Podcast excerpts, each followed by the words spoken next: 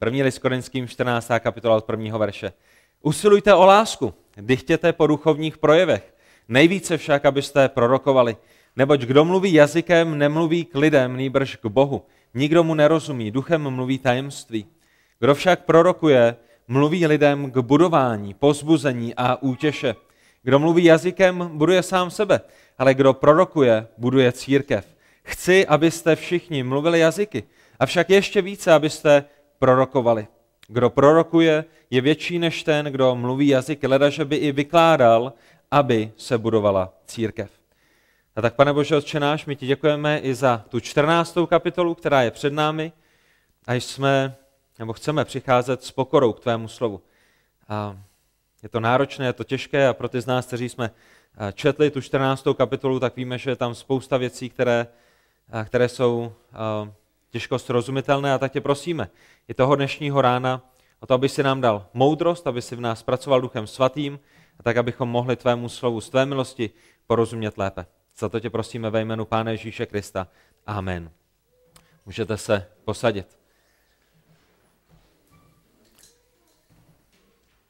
Ta 14. kapitola, kterou máme před sebou, ten, ten argument nebo ten hlavní bod, kdybyste se mě zeptali, o čem bude ta 14. kapitola, na co se apoštol Pavel zaměřuje. 14. kapitola prvního listu korinským je o pravdě ohledně jazyku. A poštol Pavel v této kapitole bude znovu a znovu a znovu mluvit o tom, že když se církev schází dohromady, když je církev sjednocená na tom místě, které my nazýváme zbor nebo na jakémkoliv jiném místě, takže to hlavní, o co jde, je, aby církev byla vzájemně budována. My se scházíme jako křesťané k tomu, abychom oslavovali hospodina, který je v nebesích, oslavujeme ho písněmi, oslavujeme ho modlitbami, oslavujeme ho tím, že vykládáme jeho slovo, oslavujeme ho tím, že nasloucháme jeho slovu a že chceme na základě jeho slova žít, ale také nejenom, že oslavujeme Boha, který je v nebesích, my jako křesťané budujeme církev, která je zde na zemi. To znamená sestra Vlaďka, sestra Jana, já, bratr, bratr Ju, bratr Petr, tak jak se sejdeme dohromady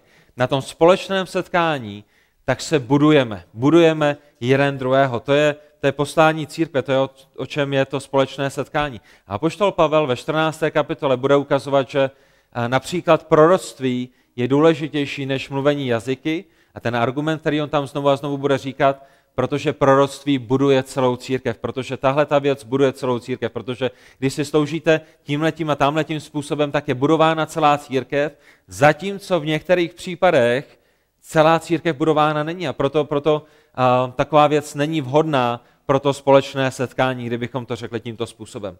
Jenom velice rychlé schrnutí, aby jsme se dostali do toho myšlenkového procesu, který měla poštol Pavel, kdybychom jednou větou schrnuli každou kapitolu, kterou jsme prošli. A vy víte, že ta situace v Korintu nebyla růžová, že ten zbor nebyl příkladným zborem, že první list korinským nečteme s tím, podívejte se na to, jak má vypadat církev. A první list korinským, tak jak to řekli mnozí teologové a studenti božího slova, Korint byl pravděpodobně tím nejvíce tělesným zborem, tím nejvíce, tou nejvíce tělesnou církví, kterou kdy můžeme potkat. Jestli jste se někdy ptali, jak daleko křesťané se mohou vzdálit od Pána Ježíše Krista a pořád být nazýváni křesťany, potom máte první list korinským. Ve všem jsou zmateni, ve všem nasávají lidskou moudrost a věci ze světa, který je kolem nich. A ta církev v Korintu je naprosto skažena. A apoštol Pavel kapitolu za kapitolou obnovuje to jejich myšlení, vrací je na tu správnou cestu, ukazuje na jeden problém, na druhý problém. Vy si pamatujete, že ty první čtyři kapitoly a apoštol Pavel jim ukazoval na to, že je důležitá boží moudrost, ne ta světská moudrost, ta světská filozofie, kterou oni tahali z Atén a z Korintu, kde se lidé předháněli ve filozofování a v tom, v tom prázdném mluvení. Třetí kapitola, a tam jsme četli o tom, že jeden patří Pavlovi, jeden patří Petrovi, jeden patří Apolovi a, a Pavel tam poukazoval na to, že a to je to, co se děje ve světě, kde, kde lidé uctívají ty své představené, kdy lidé se pomalu modlí k těm svým představeným a najednou i tady do té církve vniká taková oslava, která je velice nezdravá lidí, zatímco všichni mají být zaměřeni na Boha. Pátá až šestá kapitola jsme četli o tom, že v Korintu křesťané žili nespoutaným intimním sexuálním životem, že tam bylo spoustu nečistoty a Pavel jim říká, vy jste v některých věcech ještě horší než pohané, kteří jsou kolem vás a přijali jste to myšlení Korintu, přijali jste to myšlení světa. V šesté kapitole jeden druhého berou před světské soudy a poštol Pavel jim říká, to je nemyslitelné, církev něco takového nedělá. V sedmé kapitole mluví o manželství, o rozvodu, o novém manželství a znovu jim ukazuje na ty biblické principy, ne aby žili v manželství a rozváděli se tak, jak to dělá svět, ale aby následovali ty boží principy. Osmá, devátá a desátá kapitola vidíme, že Korint byl zmaten ohledně modloslužby. Vy víte, že v Korintu bylo mnoho chrámů a do těch chrámů se přinášelo maso obětované modlám a najednou korintané si říkali, jak to funguje, co máme dělat, můžeme tam chodit, nemáme tam chodit. A brali maso obětované modlám na ta jejich setkání, tam je vařili, někdo s tím měl problém, někdo s tím problém neměl a Pavel jim říká, jak se mají chovat a v těchto věcech.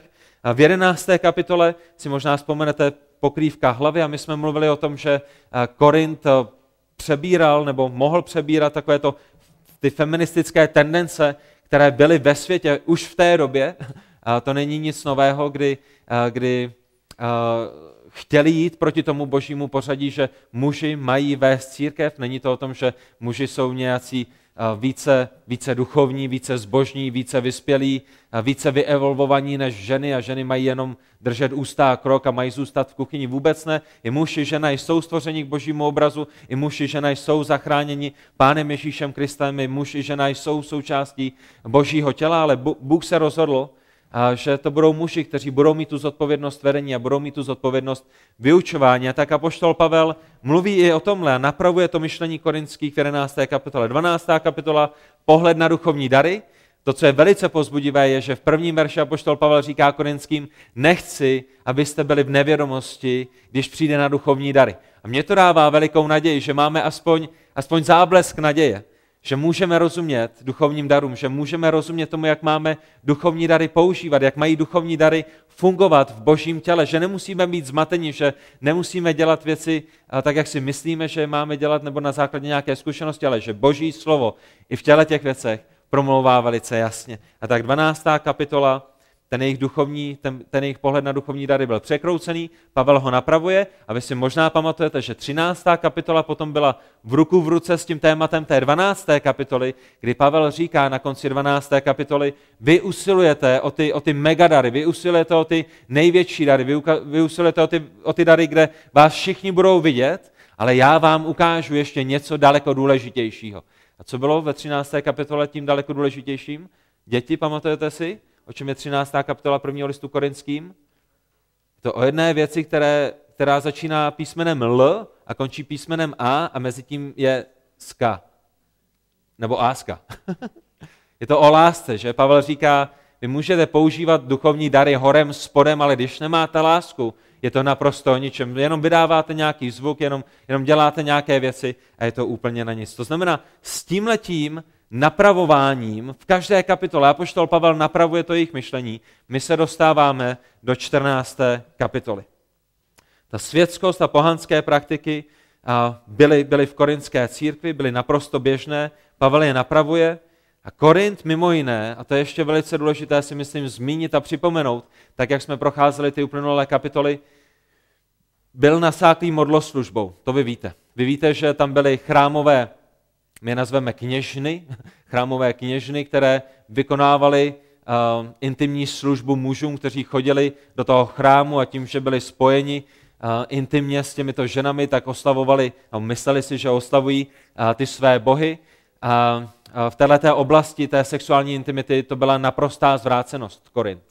A vy si možná pamatujete, že součástí toho pohanského uctívání bylo mluvení jazy, v jazycích že když přijde na fenomén toho, že někdo někde mluví nesrozumitelně, že to není pouze něco, co se týká křesťanství. Plato o tom píše ve svých spisech nebo v jeho dialozích 420 let před Kristem. A je to stránka za stránkou, ve které on i další antičtí pisatelé popisují tyhle ty pohanské modloslužby. Jejich součástí bylo mluvení nějakým nesrozumitelným jazykem, ale v takové té extázi, nekontrolovatelně. A lidé na to koukali a říkali si, o, tyhle ty lidé jsou tak blízko těm jejich bohům, protože jsou na ně propojeni a mluví s nimi. Já si myslím, že je dobré si uvědomit, do jaké situace apoštol Pavel píše, co je to historické, co se tam děje. To, to není nějaké kolaříkovo, že, že má nějaký názor a snaží se ho tam vnést, ale to je, čím je prosnulý Korint. A i lidé, kteří nejsou biblickými autory, o tom píšou. A když se podíváte dnes do světa a budete studovat buddhismus, budete studovat New Age, budete studovat různá světová náboženství, tak vidíte, že fenomén toho, že někdo někde v extázi mluví něco, co je nesrozumitelné posluchačům, kteří jsou kolem nich, je naprosto běžné. Zajisté bychom neřekli, že je to nutně z Ducha Svatého, že? To znamená, my potřebujeme být velice opatrní, my potřebujeme rozlišovat, my potřebujeme zkoumat, my potřebujeme rozumět tomu, co říká Boží slovo.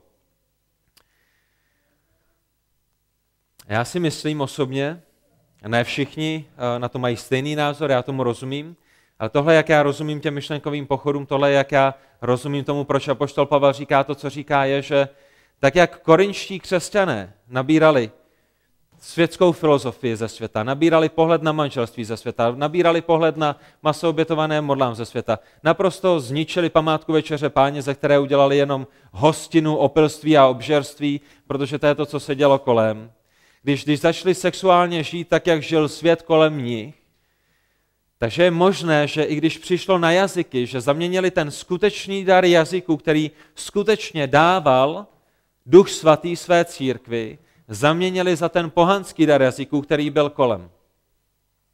Je to možné? Je to možné? Je to to, co se stalo? Nevím, nebyl jsem tam, ale to je, jak tomu rozumím. A s tímhletím pochopením přicházíme do té 14. kapitoly, nebo minimálně já. A Pavlův argument v těch prvních 19 verších té 14. kapitoly je, uh, to je ten hlavní záměr celé té 14. kapitoly, že jazyky jsou druhotné. Jazyky jsou druhotné. Jazyky nejsou tím nejdůležitějším, nejúžasnějším darem, po kterým mají všichni usilovat. Jazyky jsou až někde na konci. Jazyky jsou druhotné. Proč? Proč jsou jazyky druhotné? Proč jsou jazyky méně hodnotné než proroctví a další? Protože Například to proroctví, které poštol Pavel zmiňuje, buduje celou církev. Jazyky nebudují nikoho, pokud nejsou vykládány. To je to, co my uvidíme um, v pátém verši a myslím ve 28. verši, že pokud není výklad toho jazyka, tak je to k ničemu. A když se církev schází dohromady, děti, když se církev schází dohromady, co má dělat? Pamatujete si? Oslavujeme Boha, který je v nebesích a budujeme církev, která je na zemi že? Když se sejdeme dohromady jako církev, to jsou ty dvě věci, které děláme. A všimněte si, nebo když se zeptáme, proč je to důležité, tohle je ten důvod, proč je to důležité. Jestli máte otevřenou 14. kapitolu, koukněte se spolu se mnou. 14. kapitola, čtvrtý verš. Kdo prorokuje, buduje církev. Pátý verš. Abyste prorokovali a potom na konci, aby se budovala církev. A 12. verš. Tak i vy, poněvadž horlivě usilujete o duchovní projevy, snažte se, abyste se v nich rozhojňovali. Proč? Ve 12. verši? Pro budování církve. 26. verš. Všechno ať je k budování, vzájemnému budování. 31. verš 14. kapitoly. Jeden po druhém můžete všichni prorokovat, aby se všichni učili a všichni byli pozbuzováni. A tak my vidíme v té 14. kapitole, že apoštol Pavel znovu a znovu, když se sejdete dohromady, ať všechno, co se děje, je k vašemu společnému budování. A bratři a sestry, Já jsem si včera psal s jedním drahým bratrem ze Slovenska, on mi napsal někdy v 11 večer, na co zítra kážeš? a pak asi do půl jedné jsme si psali. A on říká, kdybych já měl kázat na těchto pět veršů, já nevím, co bych kázal. A já říkám, bratře, já taky ne. Ale zítra je to na pořadí dne, já už to kázání mám připravený týden, nemusíte se bát, že jsem udělal včera v 11 večer. A říkám, kdyby mi někdo dal těle těch pět prvních veršů, jak bych si vybral nějaké jiné, protože na, na, co v tom, na co v tom budu kázat, jaká bude aplikace že? Jak tam oslavíme Krista.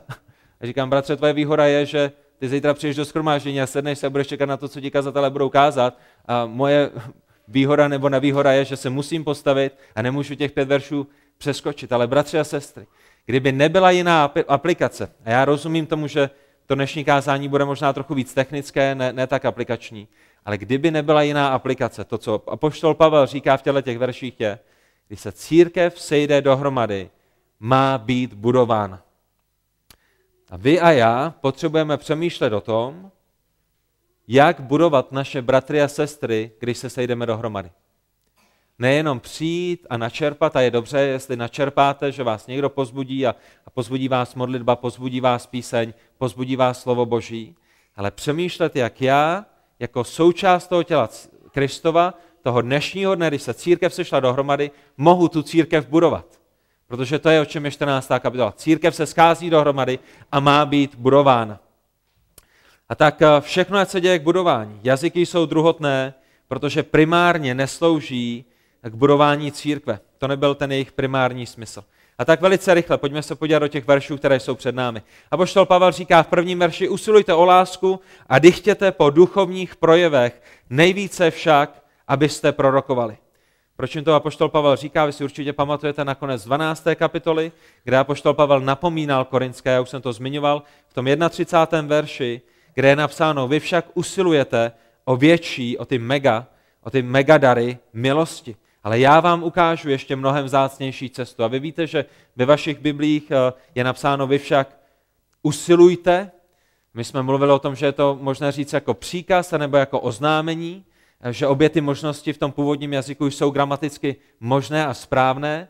A já jsem dospěl k tomu závěru, eh, že Apoštol Pavel jim říká, vy usilujete o něco, ale já vám ukážu ještě větší cestu. Že to není příklad, ale, příkaz, ale že to je oznámení. Ten jejich problém byl, že chtěli ty, ty megadary, ty dary, které byly viditelné, aby uprostřed toho schromáždění si řekli, jo, podívejte se, tohle je strašně duchovní člověk. A proto já poštol Pavel vzal do té 13. kapitoly, ve které mluvil o té lásce. To samozřejmě neznamená, že duchovní dary nejsou důležité. Usilujte o lásku, neznamená, že duchovní dary nejsou důležité. To je proč říká, dychtěte po duchovních projevech. Duchovní dary jsou v pořádku, duchovní dary jsou dávány Bohem a, a, a poštol Pavel proti ním nic nemá, ale potřebují si korinští uvědomit, že potřebujete usilovat o lásku. Ta láska je středem vší té služby. A potom jim říká, nejvíce však usilujte, nebo nejvíce usilujte o to, abyste prorokovali. Když přijde na ta společná setkání, to, co bude budovat církev nejvíce je, když si lidé stoupnou a budou prorokovat. A poštol Pavel nám v té 14. kapitole řekne pravidla. Když někdo prorokuje, tady jsou pravidla. Když někdo mluvil v jazycích, tady jsou pravidla, jak to mělo vypadat. O čem je prorokování? Co je proroctví? Protože když řekneme proroctví, tak uh, myslím si, že my jako křesťané si okamžitě myslíme, někdo vykládá budoucnost. Uh, Ježíš se vrátí v tom a v tom roce, Ježíš udělá tady to a tamhle to, ve tvém životě příští týden se stanou tyhle ty věci. Ale to slovo prorokovat v tom svém původním jazyce znamená před někým stát a oznamovat. A samozřejmě to proroctví v sobě zahrnuje a v minulosti zahrnovalo, že Bůh zjevil prorokům budoucnost, zjevil jim to, co chtěl, aby bylo zapsáno v písmu. A oni si potom před někoho stoupli a vyhlašovali, oznamovali srozumitelně tím jazykem těch lidí tu boží zprávu a bylo prorokováno. Někdy proroci se stoupli před lidi a oznamovali to, co Bůh již v minulosti oznámil a oni to lidu připomínali. To je, co je proroctví a já doufám, že už začínáte tušit, proč apoštol Pavel, ne Radek Kolařík říká, proroctví je důležitější než mluvení v jazycích. Protože proroctví všichni rozumí. Proroctví vykládá Boží slovo. Proroctví oznamuje Boží slovo, zatímco těm jazykům ne všichni rozumí a pokud tam není vykladač, tak jim nerozumí nikdo. A možná, jak my za chvilku uvidíme, se ani nejednalo v tom korinském sboru z velké části o ten identický dar, ale možná Korint přitáhl ten extatický dar z těch okolních náboženství. Pavel dál pokračuje v druhém verši a říká, neboť kdo mluví jazykem, nemluví k lidem, nýbrž k Bohu. Nikdo mu nerozumí, duchem mluví tajemství. Já budu naprosto upřímný. Tenhle ten verš je složitý a na tenhle verš je mnoho výkladů. Ale já tady dneska potřebuji stát a říct vám, co je mé přesvědčení. A chci vás volat k tomu, aby vy jste zkoumali, abyste měli otevřené Bible, abyste četli 14. kapitolu, abyste to zkoumali spolu se mnou. A Pavel říká, neboť kdo mluví jazykem, nemluví k lidem, nýbrž k Bohu, nikdo mu nerozumí, duchem mluvím tajemství. A my v tenhle ten moment máme dvě možnosti, které jsou legitimní, a které na základě té gramatiky jsou možné.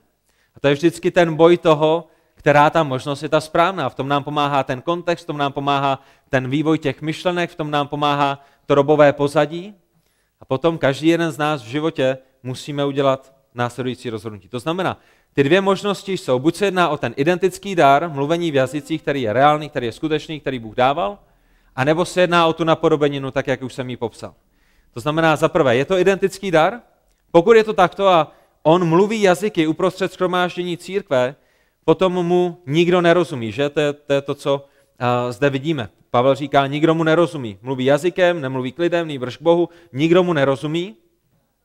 A tím pádem nebuduje církev. A celá 14. kapitola je o tom, když se sejdete dohromady, církev má být budována. To je, to je, to je jeden z těch smyslů, proč se scházíme. A tak potřebuje s tím přestat. Pokud je uprostřed skromáždění a má ten identický dár a mluví nahlas jazyky, ale není tam nikdo, kdo by to vykládal, potřebuje přestat. A to je to, co apoštol Pavel zopakuje ještě jednou nebo dvakrát v té 14. kapitole, protože je to k ničemu. Nikdo tím není budován. Že pokud se jedná o identický dár, nikdo mu nerozumí a my ve 14. kapitole uvidíme, že to je k ničemu, čili nedělej to ve schromáždění, když je církev dohromady. A někdo si možná řekne, no jo, ale podívej se, co tam je napsáno. Nemluví k lidem, nýbrž mluví k Bohu. A mnoho lidí v dnešní době přijde a řekne, víš, dar jazyků je nám dán proto, abychom mluvili k Bohu. Je to náš tajný, je to náš tajný jazyk, ve kterém mluvíme k Bohu. Náš duch eh, komunikuje s duchem božím, my nevíme, o co se jedná, ale, ale, ale je to ten duch, který, který komunikuje. On mluví k Bohu, je to tady černé na bílém. Ale přátelé, já si dovolím zmínit to, co my jsme viděli v té 12. a 13. kapitole. Duchovní dary byly dány pro službu lidem a ne Bohu.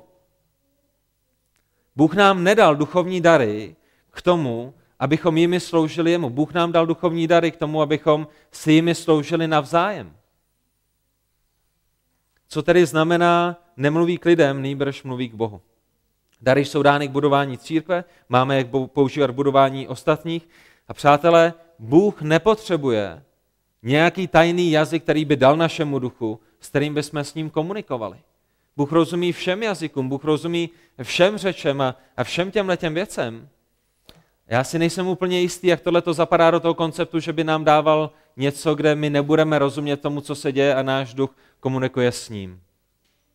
Když si projdete všechny novozákonní epištoly, a podíváte se na všechny modlitby, které tam jsou zaznamenány. Když potom otevřete čtyři evangelia a podíváte se na modlitby, které tam jsou zaznamenány. Když přijdete do starého zákona a podíváte se na každou jednotlivou modlitbu, která je tam zaznamenána. A když dokonce půjdete za pánem Ježíšem Kristem, který je sám například v zahradě Gecemanské, má velice intimní čas s Bohem Otcem a velice intimně, ne, ne fyzicky, ale intimně duchovně, tam s ním prožívá ten čas toho nadcházejícího utrpení. Když se modlí, tak jsou to všechno modlitby, které jsou velice srozumitelné, které jsou velice jasné, které jsou vyřčeny v tom eh, rodném jazyku, jestli bychom mohli říct, a které jsou velice jednoduše přeloženy do angličtiny, do češtiny, do němčiny, do ruštiny. Nikde v písmu nemáme ani jeden jediný náznak toho, že kdokoliv apoštolé církev, eh, starozákonní svatí,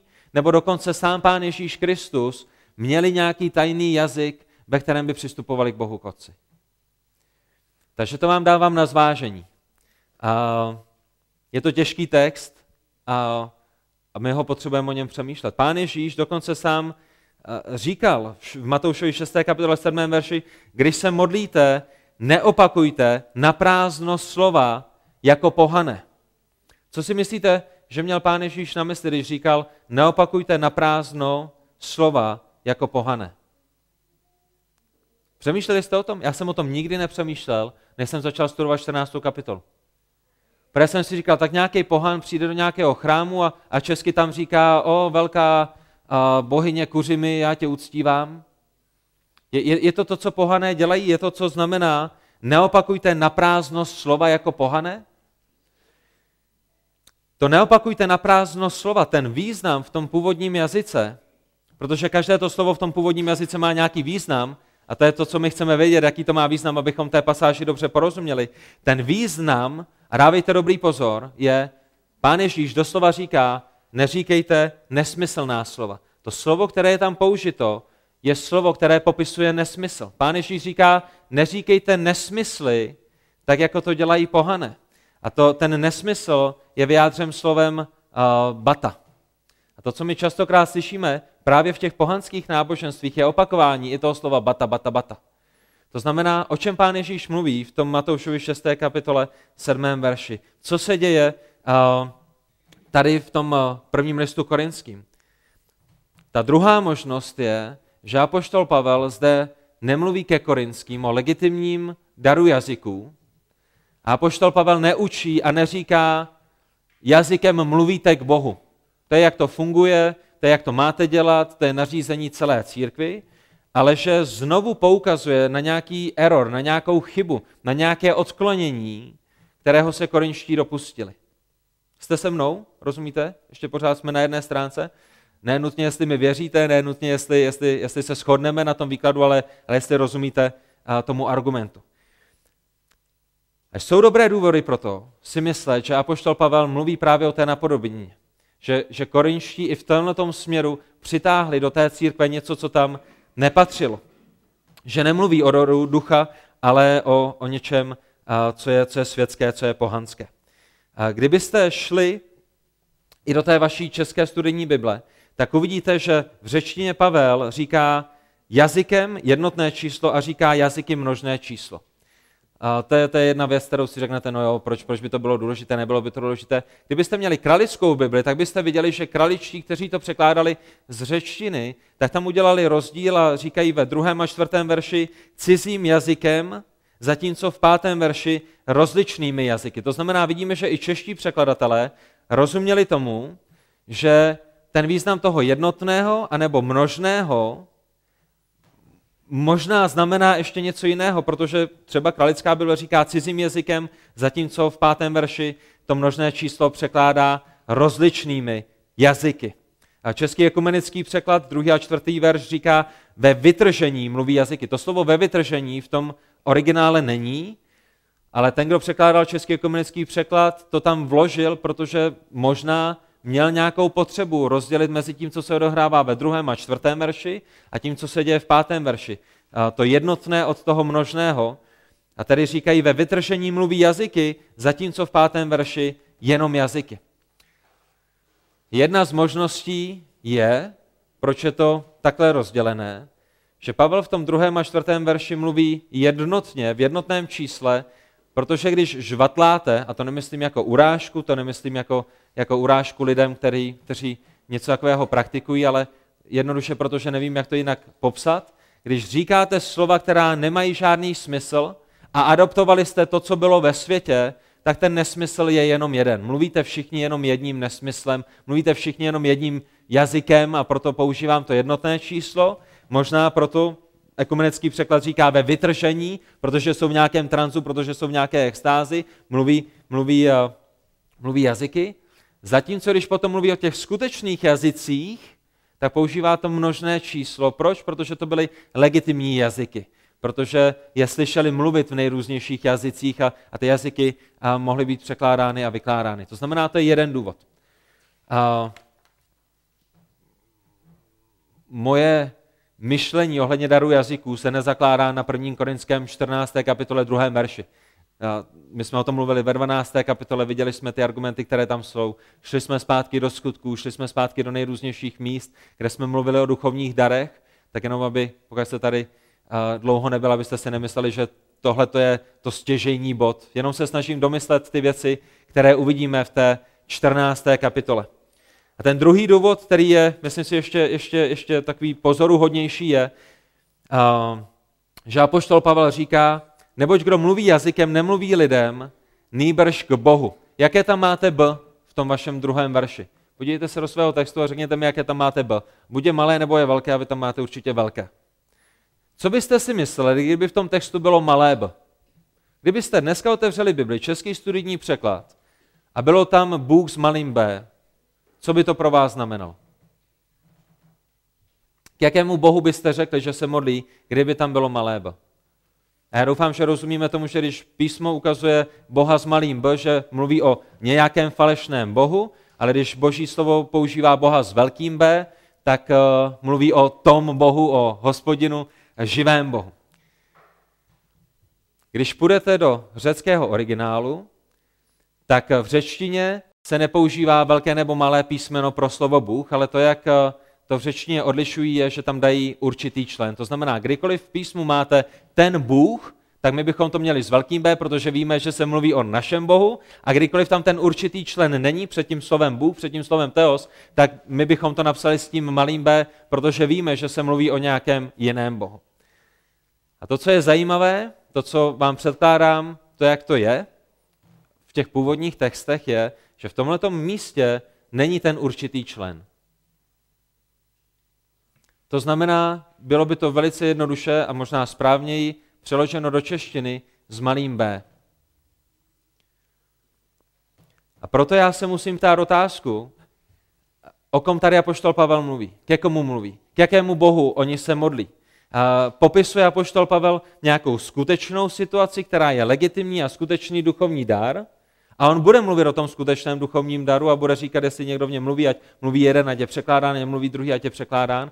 A nebo mluví o něčem světském a pohanském, co korinští natáhli do svého skromáždění a říká, když mluvíš jazykem, tím nesmyslem, tím tím blábolením, nemluvíš k lidem, mluvíš k nějakému bohu a nikdo ti nerozumí. Duchem mluvíš tajemství a, a nikdo neví, co to je, protože jsou to tajemství, která jsou neznámá, jsou nepochopitelná a my tam cítíme trošku toho Pavlova sarkazmu. Pa, Pavel pokračuje ve třetím verši a říká, kdo však prorokuje, mluví lidem k budování, pozbuzení a útěše.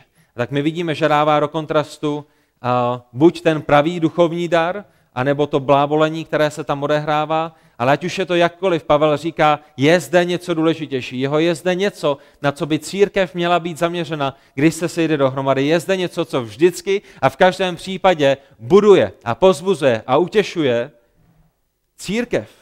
A tím je proroctví. A vidíte ten kontrast? Něco církev nebuduje, něco církev buduje. Když je církev dohromady, dělejte to, co buduje všechny. A tak apoštol Pavel říká, a tohle je, kde si můžeme vzít tu aplikaci. Bratři a sestry, když se sejdete dohromady, když se sejdeme dohromady, měli bychom k sobě promlouvat Boží slovo, měli bychom se Božím slovem budovat a pozbuzovat a utěšovat. To slovo budování znamená jednoduše posílení, růst v Kristu, zvýšit jejich potenciál ke službě. A pozbuzovat je a budovat je způsobem, tady je, co Pán Ježíš Kristus pro tebe udělal. Tady je, kým jsi, tady je, co je tvoje nová identita v Kristu. Tady je, jak by si na základě této identity měl žít. Tady je, jak můžeš vědět, že Bůh tě miluje, že Bůh ti odpustil a můžeš být budován. Tady, jak by si měl žít ve svém manželství, jak by si měl vychovávat děti. Tady je, tady jak se můžeš radovat z toho, že jsi svobodný a že můžeš sloužit hospodinu. Tady je, jak žít život Boží slávě. A rozumíme, vykládáme Boží slovo, předáváme proroctví Božího slova, které je zaznamenané a budujeme se navzájem nejenom kazatel, skazatelný, ale i v těch našich rozhovorech. Pozbuzení k novému způsobu života. Bratře, tohle je, jak jsi žil v minulosti, ale potom tě Kristus znovu zrodil a nyní jsi svobodný. Jsi svobodný hříchu, už nemusíš žít tímhletím způsobem života. A nyní máš nového pána, nyní jdeš uh, k Bohu a za Bohem a pozbuzujeme se navzájem, uh, aby jsme žili tak, jako žijí Kristovi učedníci. Ano, bratře, vím, že jsi to měl minulý týden těžké. Ano, vím, že to bylo veliké pokušení. Ano, vím, že to bylo náročné, ale chci tě pozbudit. Stojí za to žít Boží slávě. Tenhle ten svět pomine, ty věci, pro které žije tenhle ten svět, budou, budou, uh, budou spáleny a budou zničeny. Náš zrak není na tom, co je pozemské, náš zrak je na tom, co je, na tom, co je nebeské. A chci tě, sestro, chci tě, bratře, pozbudit tímhle tím způsobem. A, a bratr Petr, nebo já, nebo bratr Jub, nebo bratr Jonathan, nebo jakýkoliv jiný bratr, to je způsob, a, a vy matky, to je způsob, kterým pozbuzujeme naše děti, že dáváme jim slovo Boží a na základě toho slova Božího a je pozbuzujeme, když, když k ním takto prorokujeme, když před nimi stojíme a říkáme jim, co slovo Boží říká. K útěše. Potřebuje někdo z vás dnes útěchu? Potřebuje někdo z vás dnes útěchu? Od vaší bolesti, od vaší těžkosti. Možná jste v minulém týdnu šli vědomě do nějakého hříchu a nyní ho litujete a říkáte si, jak, jak jsem to mohl znova udělat. Jak jsem mohl znova zklamat Krista, který mě vykoupil. Možná, z vás, možná vám samotným je z vás samotných zle. Mně někdy tak je, když, když řeším proti, proti svým nejbližším a potom o tom večer přemýšlím a, a potřebuju útěchu. A bratři a sestry, vy mi řekněte, a tohle je ta odpověď, kterou nám apoštol Pavel dává. Když jste v církvi a máte, máte nějaké fyzické zranění, máte nějakou fyzickou těžkost, máte nějakou duchovní bolest, A potřebujete utěšení.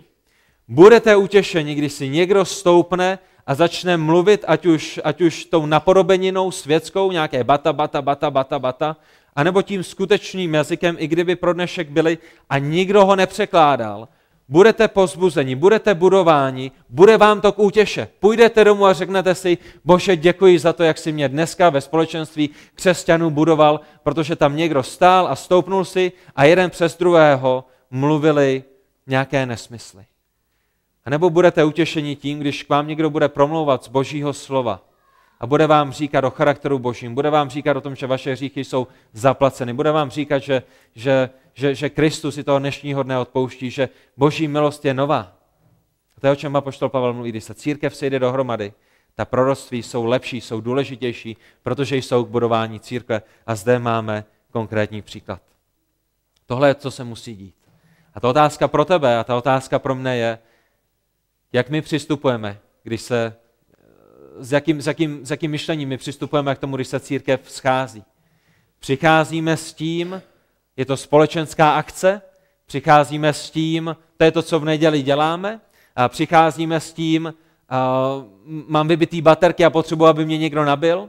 A v určitém smyslu to je, to je v pořádku, protože kde jinde bychom měli být nabiti než u božího slova, kde jinde bychom měli načerpat pozbuzení než od bratří a sester v neděli ale přicházíme také s tím, že i já jsem součástí toho, abych budoval ostatní. A jak je budu budovat? Smysluplně nebo, nebo nesmysluplně? Přicházím s tím, že je neděle a já se nemůžu dočkat na to, až budu uctívat Boha, který je v nebesích a těším se na to, že snad Bůh z boží milosti si použije i mne k tomu, aby budoval svou církev. To je, o čem poštol Pavel zde mluví. Čtvrtý verš, velice rychle, protože krát, čas se krátí. V dalším verši vidíme, že tenhle ten princip znovu potrhuje a opakuje ho, aby všichni pochopili, o čem je řeč a říká, kdo mluví jazykem, buduje sám sebe, ale kdo prorokuje, buduje církev. A někdo možná řekne, já už to musím trošičku zkrátit, někdo možná řekne v tenhle ten moment, vidíš, Vidíš, kazateli, seš mimo. Hned ten další verš ti ukazuje, že seš mimo v tom, co jsi říkal, protože my vidíme, že mluvení jazyky můžeš budovat sám sebe. Tady je to černé na bílém. Kdo mluví jazykem, buduje sám sebe. Kdo prorokuje, buduje církev. Je v pořádku, aby si jazykem mluvil sám k sobě. Ta moje otázka, která je s tím spojená, popisuje Pavel skutečnost, která je pravdivá a tohle, jak Bůh to chce, a nebo Pavel, Pavel popisuje to, co oni dělají a v tom je napomíná a ukazuje jim ten jejich problém a pak jim ukáže, co jiného mají dělat. A vy mi řekněte, jsou duchovní dary dány k tomu, abyste si s nima sloužili sami? Jsou duchovní dary Petrovi, Radkovi, Janě, a Rafaelovi dány k tomu, že ať už na společném setkání nebo někde doma, je mají používat ke svému vlastnímu borování. Protože já vám garantuju, že v Novém zákoně nikde nenajdete místo, které by o tom mluvilo. První list Korinským 12. kapitola, list Římanům, kde jsou vždycky vyčteny duchovní dary a další místa, je znovu a znovu a znovu a znovu a znovu o tom, služte si těmito dary navzájem. Ty dary, které jsou vám dány, s nimi si služte. Děti, znáte tu pohádku Tři veteráni? Viděli jste někdy Tři veterány? Jo? Co, co dostali tři veteráni v tom filmu? Dary, že? Dostali jste dary. Na konci toho filmu byly jim ty dary nechány nebo jim byly vzaty? Vzaty. Proč jim byly vzaty ty dary? Dary jsme vám dali a, a dary jste si... Proč jim byly vzaty? Neuměli je využít, tak čemu používali ty dary? K tomu, aby oni se měli dobře. A to je přesně to, co říká Boží slovo. Já si myslím, že tři veteráni to kopírovali z Bible, protože tohle je biblická Bible byla předtím, než přišli tři veteráni. Dary jsou vám dány ne k tomu, abyste si s nima sloužili navzá...